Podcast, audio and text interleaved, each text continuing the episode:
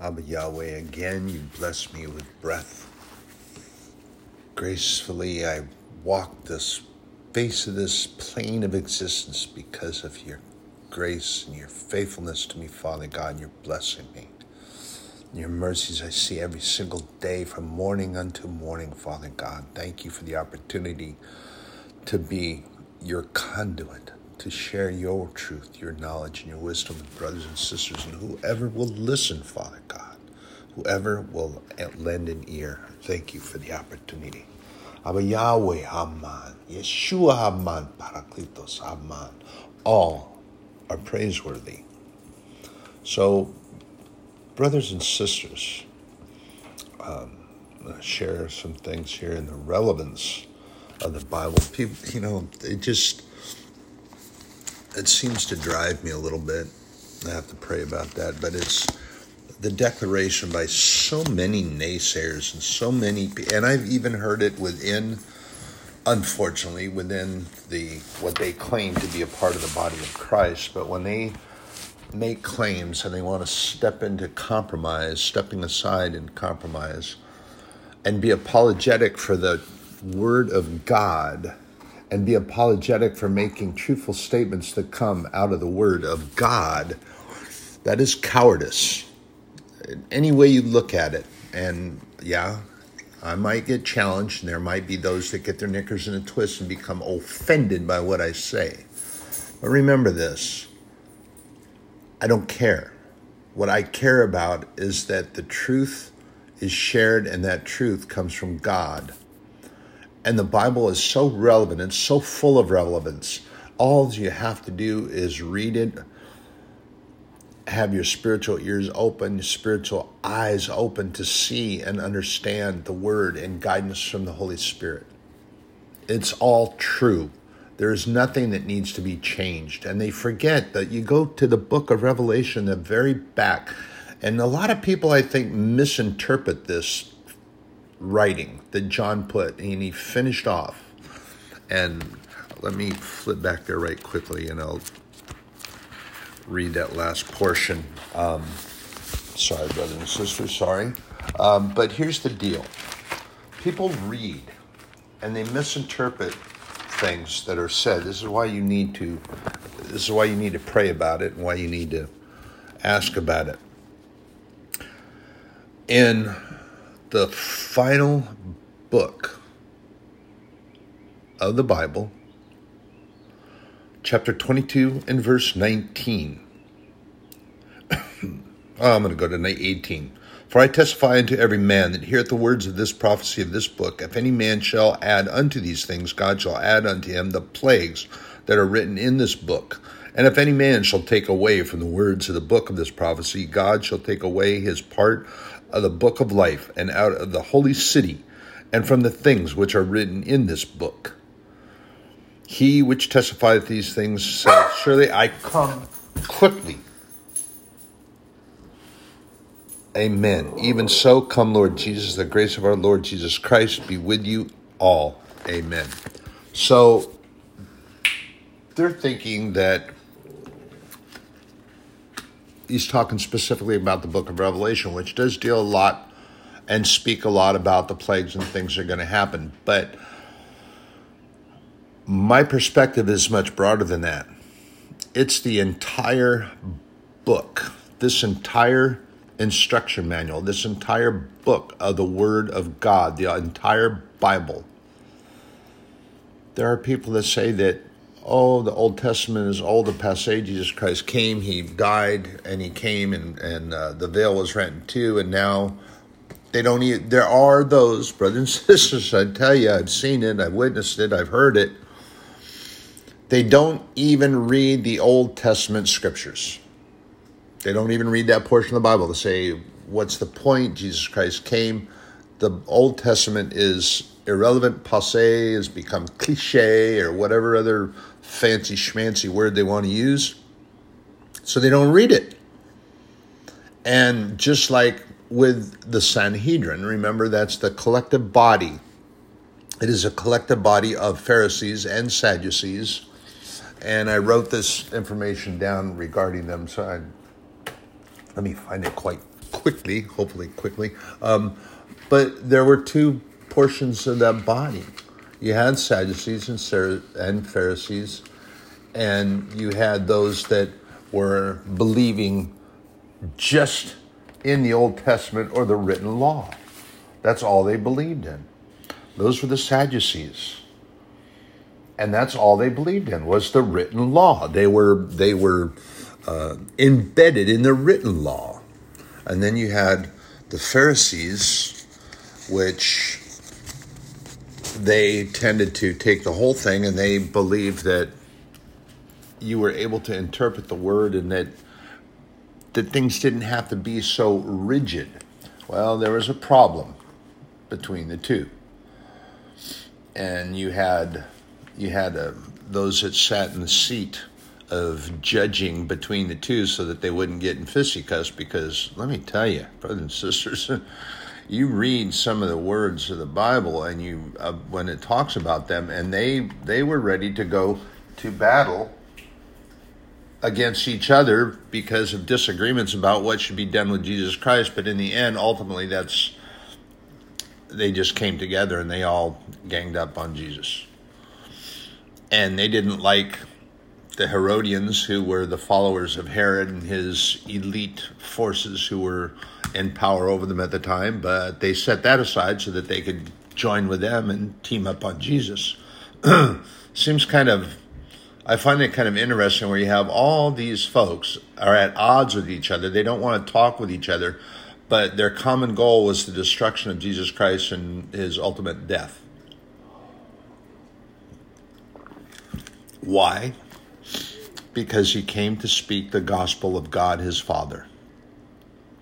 He taught in parabolic speech, which he got from his Father. He shared with his Father. And he brought that with him. If you read through the Old Testament, you will see that God spoke in parabolic speech to many of his prophets. And when he spoke openly, he spoke in parables. And when Jesus Christ talked to the Sanhedrin, whenever he was called in front of them, and he spoke to them, and he taught in parables, and he taught in parables to the disciples and his followers. And the reason for that, I firmly believe, and it's going to be hard-pressed for somebody to try to change my mind on this one, that he did that in order to get those who would listen to him to lean in and say, tell me what that means. Or they lean in and they say, say that again. Say it again. And sometimes if you don't understand something, when we're talking with others today, you say, what? Say that again? And then they repeat it and they say, oh, I got it. The same reason that Jesus taught that way, lean in and ask. Lean in and get clarification. And you go back to the Old Testament when God was engaged with some of his uh, prophets and his followers, and and he was speaking to them, and and then they would, they'd be repetitive to get them to do. Gideon's a fine example of that. He did it a little differently, though. He was kind of, uh, God never lost his patience and crushed him under his thumb, though. He just, he continued to go. And Gideon was, okay, God, one last time.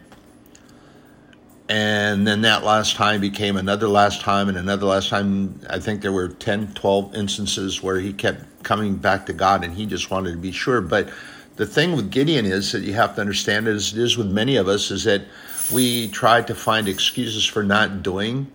And you remember ultimately that Gideon started out with, what was it, twelve thousand men, able-bodied fighting men, and God took them down to the stream side and whittled that down to three thousand. And ultimately he went up against uh, an army that was four, five, six times greater than what he had. And God was with him and took him out through Gideon and his men. Brothers and sisters, do we not do that very same thing? Yes, we do. And and I love this. My uh, God is so good to me. I am so undeserving of his grace, but That's why it's grace, and that's why God is love. God doesn't love us just because it's the right thing to do. The Bible tells us repeatedly that God is love. God is love. He doesn't treat us gracefully because it's the right thing to do. He treats us gracefully because he loves us.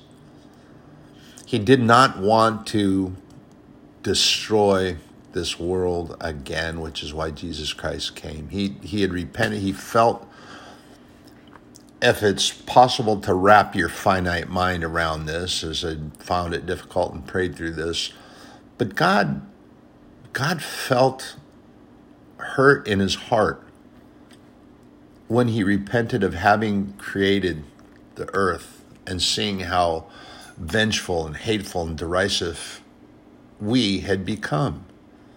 And the flood came, and then Sodom and Gomorrah, and, and you remember that there was a little contrition between Lot and he was saying, what if, you know, but what if, what if, you know, if I can find one, if I can find just, and if I can, you know, and kept going on, and, you know, and, and uh, there was a little odd back and forth, and finally the angel just came and said, you know, hey, it's time to go. Get out, get out now. Don't look back. Listen to what I'm telling you. Do not look back. But of course, Lot's wife, Sarah, was turned into a pillar of salt. Why? Because she looked back. When the Lord comes, we cannot look back. I can't come back and, and grab things that I want to take with me. It's all got to just say bye-bye and leave it. We have to be able to do that. But we also have to understand that that in our minds, in our mind's eye, what we see here is so far different, which is why we have to get above this thing. We have to quit trying to pre-plan everything. What am I going to do when he comes? I'm going to have this packed, and you have a, you have a, what we called in the military and and certain ops, we used to have what we called a go bag. It was always ready to what? To go. Packed and set aside, different from everything else that was there, and it was just ready to go. And when you got the word to go, that's the bag you took, the go bag. And it was ready for everything.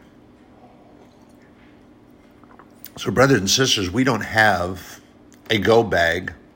So when the trumpet sounds and the Lord comes and says, okay, let's go, you don't get to run back in the closet and grab your to-go bag. You don't get one. You just go. Why? Because God will provide everything that you need. The things in the to-go bag are things that we want to make sure that we have, and, you know, militarily speaking, things that you wanted to have and things that you try to pre-plan for, and, and if this happened, if that happened. And this is what we do. When God created us, he gave us, as opposed to other animals, and I'm not sure that I totally agree with this person's thinking on this, because I've watched animals. I've watched other creatures and other creations that God has created. And this other person said that we are the only ones that God created that have the what um, they called term forethought, or being able to suppose what would happen futuristically. So we want to prepare this way, this way, this way, and that way. Just like uh, the forethought of the Cold War and the nuclear holocaust, so everybody was building bomb shelters in the fifties and this and that and the other thing. But I tell you now, brothers and sisters, that was never going to happen, because those people didn't have information. They didn't have real knowledge. They went by hearsay, and they went by panic, which is exactly what's going on now. And there are countries that thrive on that, and they desire that, and it works for them because it gets the results that they want to have.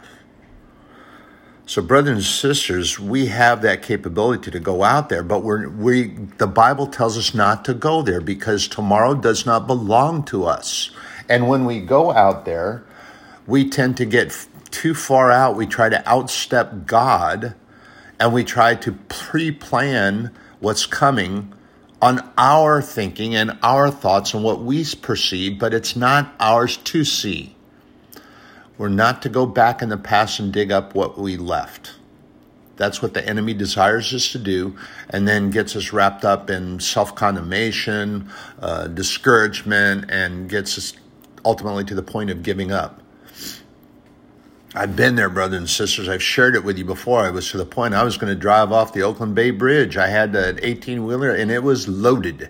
And at that night, there was no traffic. I could have easily jumped. There's a little tiny curb in the middle of the doggone bridge, which is absolutely silly because what was it going to stop? It definitely wasn't going to stop me. I had thirteen gears to shift through.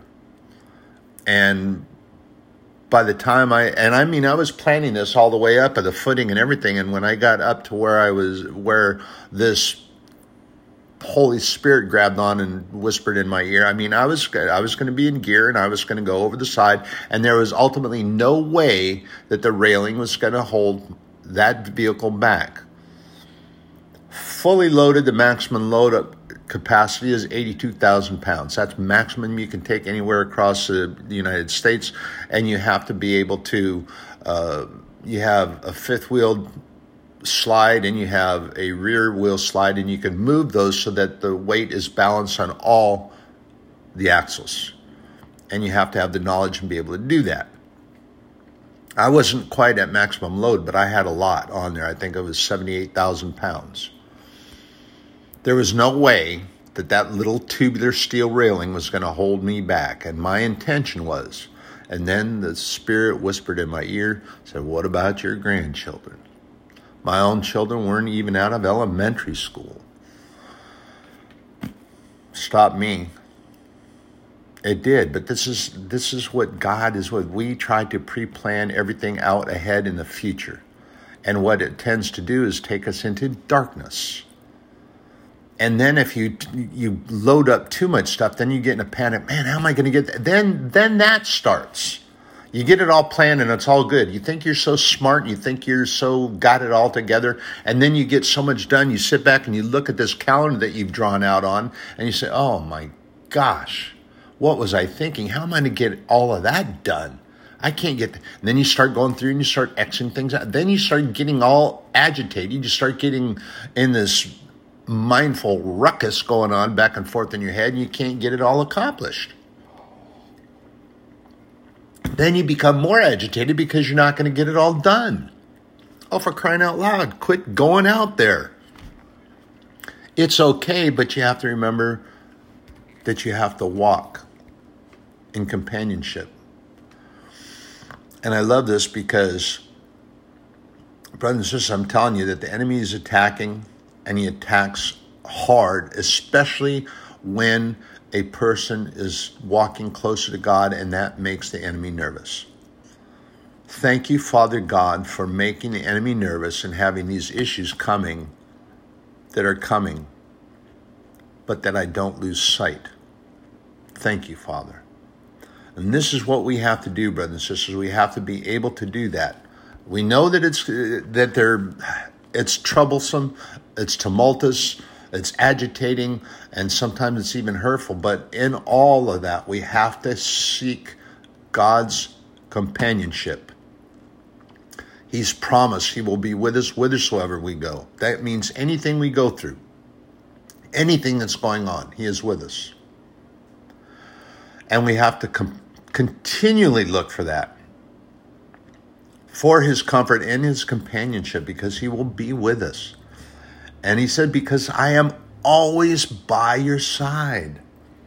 And when we're in the midst of something, all we have to do is just look over. And it's just kind of a, if you've ever been with a companion or, or one of your true friends, and as I've said, many people use the term friendship very loosely. But if you've been ever walking with a true friend, you can you can walk and you don't have to say anything to each other. You can walk and just look and enjoy things around, and then you kind of look over your shoulder and you see that your friend is looking back at you. You just kind of, and then you smile. Just kind of a knowing smile, but it's just kind of a this thing because they're with you and, and you're with them and they appreciate that. When we do that with God, there's that connection, that that uh, electrical static that that God provides, and he's God all around him all the time. And you just walk along and you kind of glance spiritually at God's direction. Really, wherever we look, he's there, because we look to the left, he's there. Look to the right, he's there. You can look uh, straight ahead, he's there.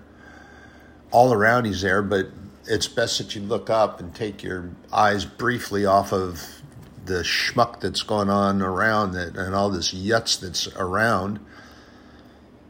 And we see his brightness, and we can, and it connects us with God, and, and we see him, and whenever we look to him and we get his help, he gives it to us freely and willingly and, and gracefully and graciously and out of his compassion and his love. First, remember, God is love.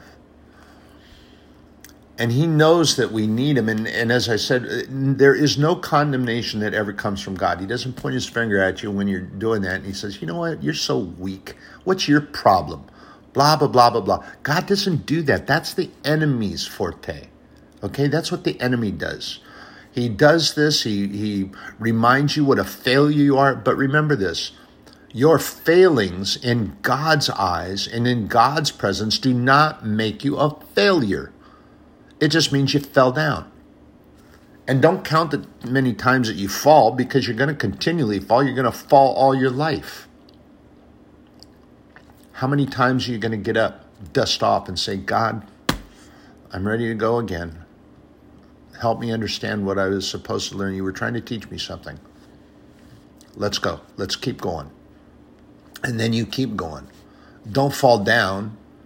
Put your head down. Throw your hands up and say, I can't keep doing this. I can't do it.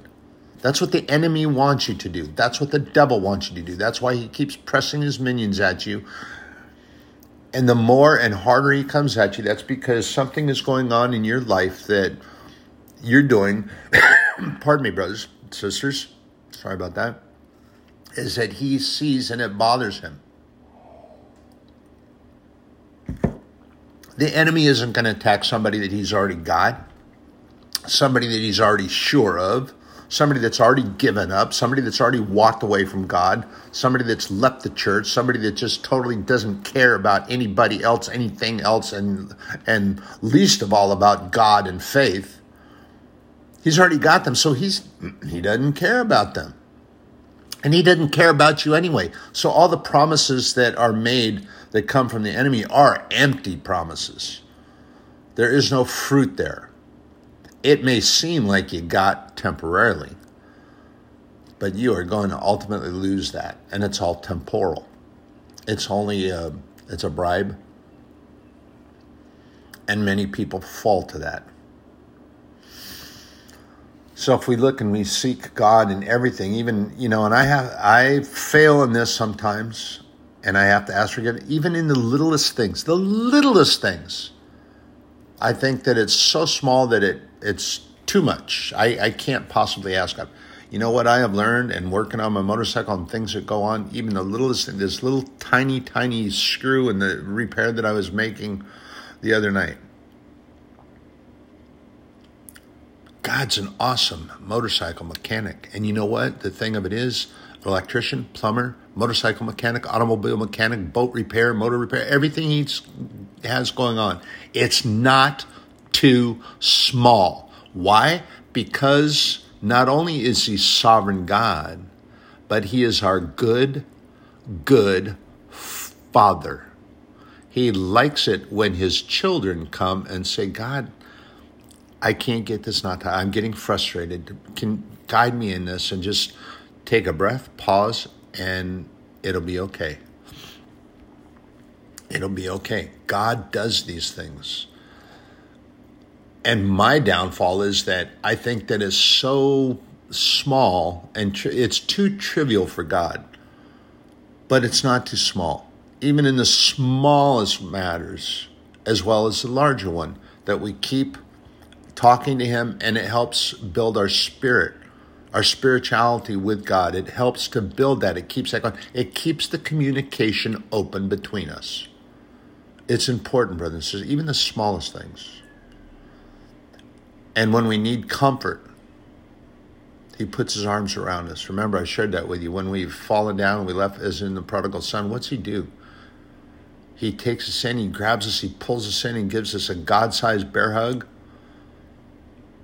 And then he puts us back at arm's distance. He bends down and he gives us a kiss on our neck. And he looks us right in the eye and says, I love you. And he's got that little sideways smile. He says, I love you. I've always loved you. I always will love you. And remember that he does this all the time. And and that in that, that we should reach out to others to do the same thing. I know that I have found that that in my share time and morning time that it says that we receive doubly blessed, we're doubly blessed or receive double blessings because not only are we reaching out with somebody, but God blesses us through doing that thing. And, and I know that when I share the word with you, brothers and sisters, and, and I I feel not only is God allowing me to be his conduit and share the treasures out of his treasury, but reaching out and being able to share the word and speak the truth and offer the opportunity. As I've said, this is the gospel of Jesus Christ, is the ultimate sacrifice is made by him, and that you have the opportunity. All you have to do is accept and say, I believe that Jesus Christ is the only begotten Son of God. I believe in God. I want to have faith in God and the Holy Spirit to to move and, and be with me and guide me. And we have to focus on that and not this white noise interference. Remember, I've shared with you white noise. That's all it is. All that the devil offers out there in between is to draw our focus away from what's going on and these little small things that are going on and the, and the big things that go on and this pre-planning and all these. This is white noise. White noise is just a distraction. When it comes from the enemy, Satan, the devil, it's a distraction. It's to keep us off our focus, to draw our focus, to draw our attention. That's what that's all about. And remember that when we do the things that we're called to do, that that we, and through sharing it, we also draw from blessing. I know that when I'm able to reach out, the Holy Spirit grabs me when I'm I'm not doing as I should and about, and I'm repentant for it.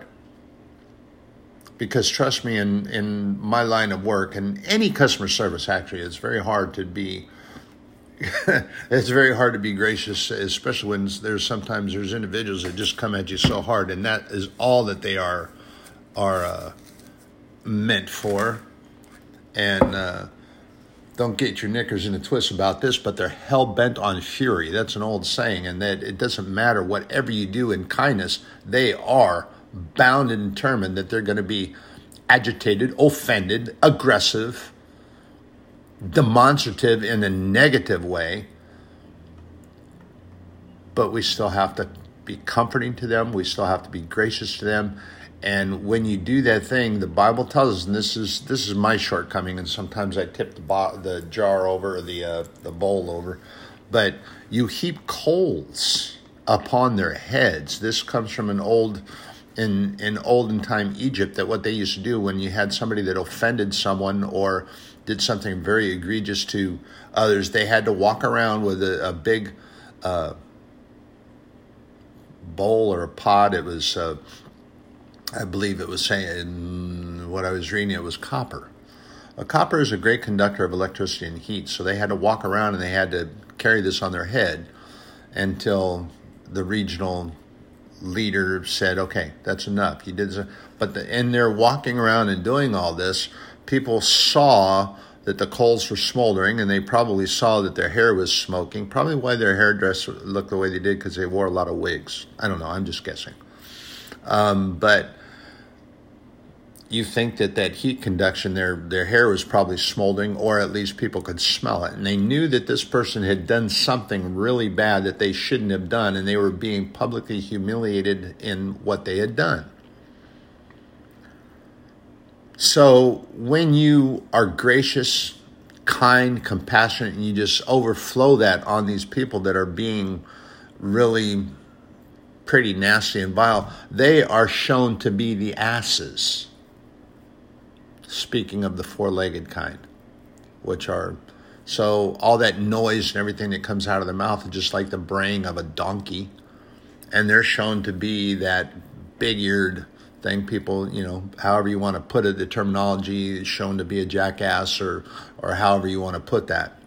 Remember, brothers and sisters, I didn't go to theological college on the face of this planet and have a degree that's signed by somebody else, so my speech might be a little more flat and not quite as eloquent, eloquent as others, but I'm going to tell you exactly how it is. I'm going to tell you straight.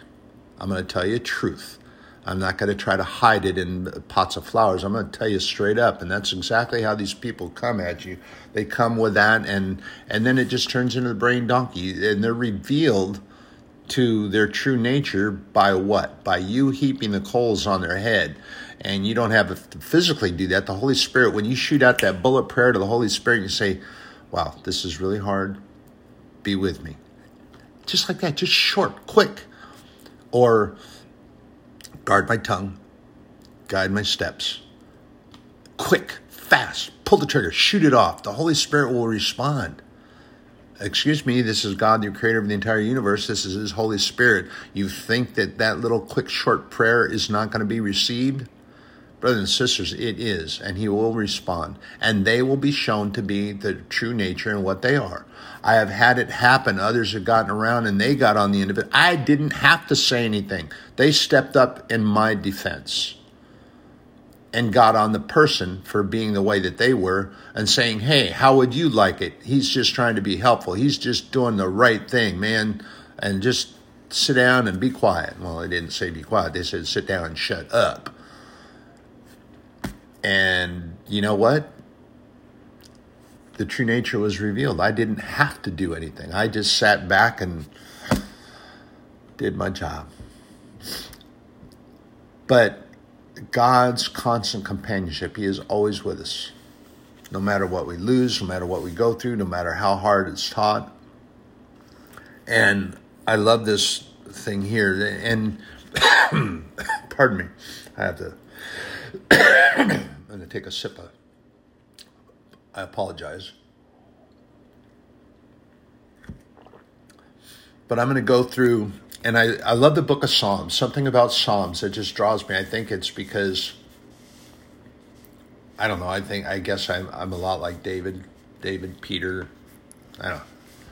I, I just see that, that characteristic of, of David was that David went through a lot of things. He started out as a young man. His brothers hated him, and they thought that he was favored, and they picked on him all the time. And when uh, he was getting ready, when they went off to, to fight, and they had to face Goliath and the Philistines and all that stuff, and then David showed up. He, he brought food for them. And they started, what was the first thing they started doing? They started to ridicule him. They started to make fun of him. They started to, you know, he was not a great... of great stature. He wasn't big and strong like his brothers. He was kind of small. A nice-looking young man, but just a teenager. They made fun of him. They pushed him aside, and he came, and nobody would go face this giant. His brothers wouldn't even go face the giant. And when David volunteered to go do so, what was the first thing that came out of their yaps? They started making fun of him, just like others did. And then they all followed suit, and they all started to ridicule him. And David said, hey, is there no one here? I'll go. God is with me. I'm going to go stand up. This man is not only making fun of my country and my people, he's making fun of my God. That is way too much. And so Saul said, hey, okay, take my armor, take my shield. And David, this is too big. I can't carry it. He threw it all away. What did David do? He went out to meet Goliath as the shepherd that he was. Remember, David was a shepherd. And in striding out to meet Goliath, he picked up stones. God put the stones in his hands, the ones that he wanted David to use. And David put them in his pouch, and then he ran out to meet Goliath. And Goliath was laughing and making fun of him still until he got smacked right above the top of the nose, right where it comes, and some people say right between the eyes. And it is kind of between the eyes, right there above the nose, and it struck him, and it went deep. And it knocked this giant down, nine feet tall, something like that. I could imagine that as he was out in front of the Philistines, that when he hit the ground, they probably felt the vibration, I'm guessing, and has stepped him back. And then David ran and took Goliath's own sword and cut his head off. And then the Israelites, including David's brothers, all of a sudden they were filled with bravery. And they came and they charged the Philistines, and Philistines ran. And they ran. Because they had this big old giant, nobody would come fight them. So then they got kind of brave. They're just like any bully boy or, or any bully girl that is in the world. They're that way because they have their entourage and they got to show out. So bullies are that way. But once you take the bully out, and this is what that pot of hot coals would do. It showed these other people around that this person had done something. But I, I love the thing that, that David, because David is, is real to a lot of things and real to me because everything that he went through, he still turned back to God. He fell, he fell down, but he got up. And he kept going back to God because he knew and he realized and he wrote these poems and songs that he wrote to God. And this is real for me because David is relative to everyone today. David had a lot of stuff going on in his head. When you read through the Psalms, you see that a lot of these things were in David's mindset. They were in his thought process through the day. But he always turned back to God. And people point out, well, he did this and he did that. Well, yeah, you can always blame, point your finger and blame. God didn't do any of that. David was remorseful and he fell badly. And he, trust me in this, he even sent one of his prophets to, to, to David's counsel. Came right up to him. It's the parabolic story that the angel of God sent to Nathan. And he told David about the man and the sheep. Remember the story? It's in the book of Psalms. And David said, bring me that man, I'll handle this. Well, guess what, David? That was you. And then David was so filled with remorse. But remember this, brothers and sisters, these, this process through the book of Psalms, David is about that. Psalm thirty-four, I will bless the Lord at all times. His praise shall continually be in my mouth. My soul shall make her boast in the Lord. The humble shall hear thereof and be glad.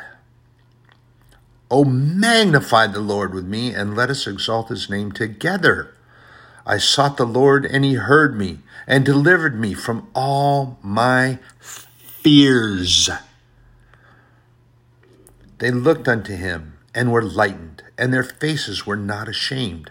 This poor man cried, and the Lord heard him, and saved his, him out of all his troubles. The angel of the Lord encampeth round about them that fear him, and delivereth them. O taste and see that the Lord is good. Blessed is the man that trusteth in him. God's always around us. Our, he's got angels that are around us to protect us, to keep with us. I was so blessed by being allowed to see mine one night. And I've shared this with you, brothers and sisters. I was allowed, like the when the city of uh, Tibba, they were surrounded. Elijah had his protege was so fearful, and he said, Lord, give him the sight that you've given to me. Now see, the prophet could see this happening all the time because God gave him that spiritual sight and allowed that to be seen. And he knew that all the time. But here's the thing that I've shared with you before, that if we were allowed to have that sight and see what was going on around us at all the time, it's it's more horrific than any sci-fi movie that Hipparkerwood could possibly produce. And I call it Hipparkerwood because it's so full of that. Vile hypocrisy. But brothers and sisters, let me tell you, God protects us by not allowing us to see that. There is warfare, is spiritual warfare that goes on. Why do you think that God makes us armor? Why do you think that the Bible says that we are to have that on all the time? And here's the thing that many people think, oh, well, that's not my battle. That's, uh, that, you know, God's going to handle this in that. And so then they want to sit back in their comfortable chair and they want to sit back and not do anything. The Bible tells us that we are in this, whether you like it or you don't like it. And if you just resign yourself to sit back in the comfort zone, pull back the lever on the recliner and sit there, then you know what? The devil's got you. And he's going to leave you alone. And he's not going to pester you. Because why? Because you are just doing exactly what he wants you to do. You're not doing what God's called you to do. You're doing what the devil wants you to do. Be complacent. Be fruitless. Be slothful. Be lazy. And don't be about God's business. And if you're offended by what I'm saying, well, then you ought to look in the mirror and you talk to the Holy Spirit and talk to yourself and do some deep self-examination. If your knicker's gotten a twist and it's making you squirm in the chair, then you know what? So be it. I don't know you. How am I going to point my finger and say it's you, it's you, it's you, it's you? I can't. I'm just speaking the truth. And if you're uncomfortable by it, then you need to talk to the Holy Spirit and to God about that. Or if you're offended to the point, then just don't listen to me anymore. I don't care. I'm doing my Father's business and I'm speaking truth. I've already shared how much I care about whether you're offended or not offended. I am not going to step down in cowardice. I'm not going to step aside and compromise and apologize for speaking the truth. And here's the other thing. God doesn't need me to defend him. I just speak the truth. I speak what's in the Word. I speak what he shows me. And what he allows me to say, he's already said it's good, and he knows it's truth. He knows that I will share truth, only truth. I'm not going to dress this up and make it to get me a pat on the back or pat on the head and say, oh, man, that's just great, great, great, great, great. It's not about that. It's about you listening, hearing with spiritual ears, opening your eyes and looking and seeking the truth with spiritual eyesight in the Word of God, and be that way. That's all this is about, brothers and sisters, to give you the opportunity to say, yes, I believe. Yes, I want to go to heaven, and I'll have faith in you, God. And remember when when in Psalm thirty-four, when, when David's talking about fear, we're talking about auspicious fear. Now, granted, God could just point his finger and you're gone, and it'd be done. But that don't be fearful. See, fearfulness, it drives you to react and do things differently and all that. That's not what God is about. He wants you to have an auspicious fear of him. Auspiciously means that we know that he is sovereign God and he has all these things. And, and it's just like you look at them. When I look at the thunderstorms and I see the lightning and thunder, you know, I feel badly because my, my two little companions, my, my little emotional support dogs, when I'm gone at work and I'm not with them, they get upset.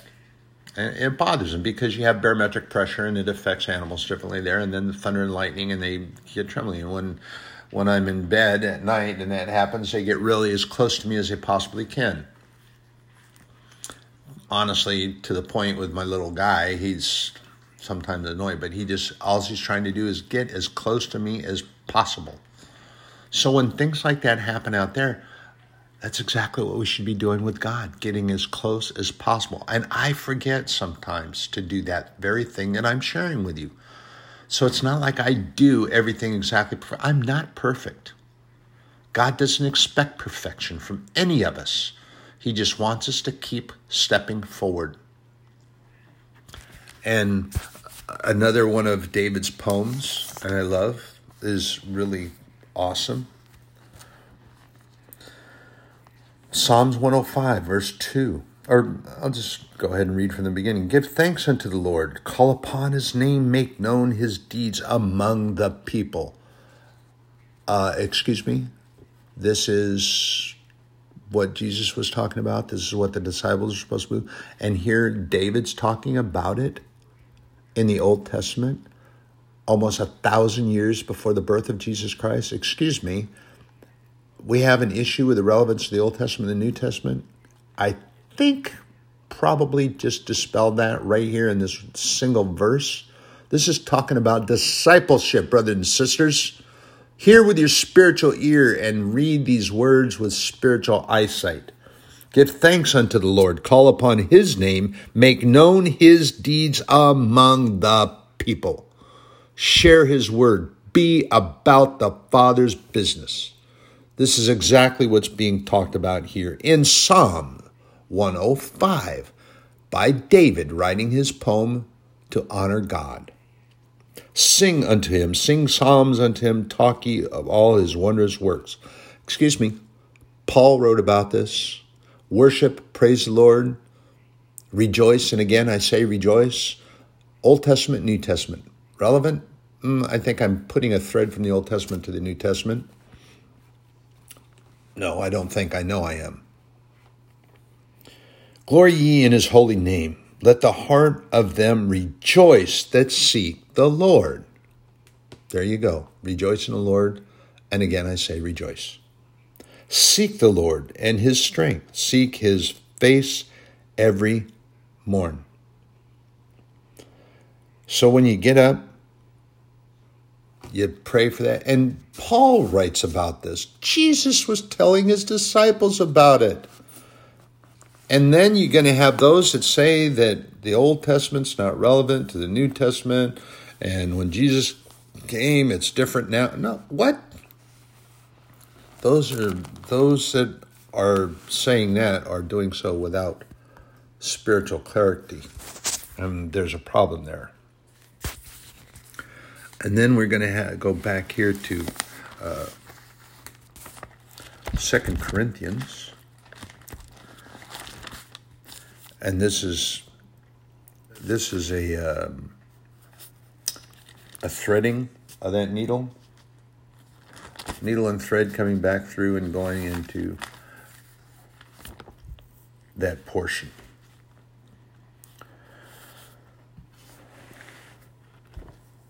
Second Corinthians chapter one. Paul, an apostle of Jesus Christ, by the will of God, and Timothy, our brother, unto the church of God, which is at Corinth, with all the saints which are in all Achaia. Grace be to you, and peace from God our Father, and from the Lord Jesus Christ. Blessed be God, even the Father, our Lord Jesus Christ, the Father of mercies, and the God of all comfort, who comforted us in all our tribulations, that we may be able to comfort them which are in any trouble, by the comfort wherewith we ourselves are comforted of God. I shared that with you. I receive a blessing by being able to do and share and bless you with the word of God as a conduit. And this treasure flows through me out of his treasury to share with you all over there. That comes off on me.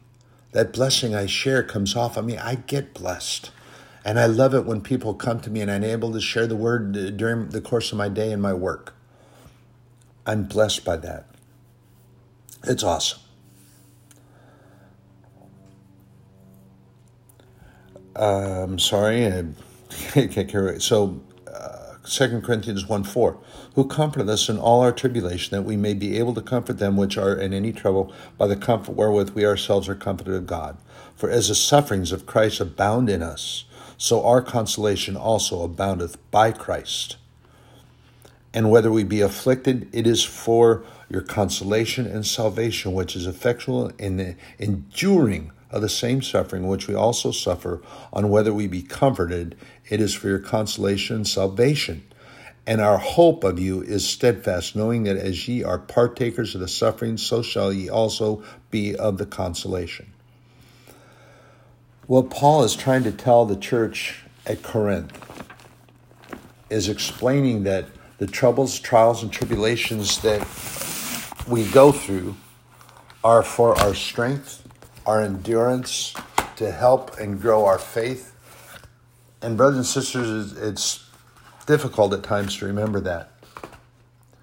But that's what it's about. And that's what Paul is explaining to them. Brothers and sisters, you have a blessed day. Be encouraged. And don't be afraid or dismayed, because God, he's with us all the time. He promises to be with us at all the time through all things. Be blessed. Have a good day.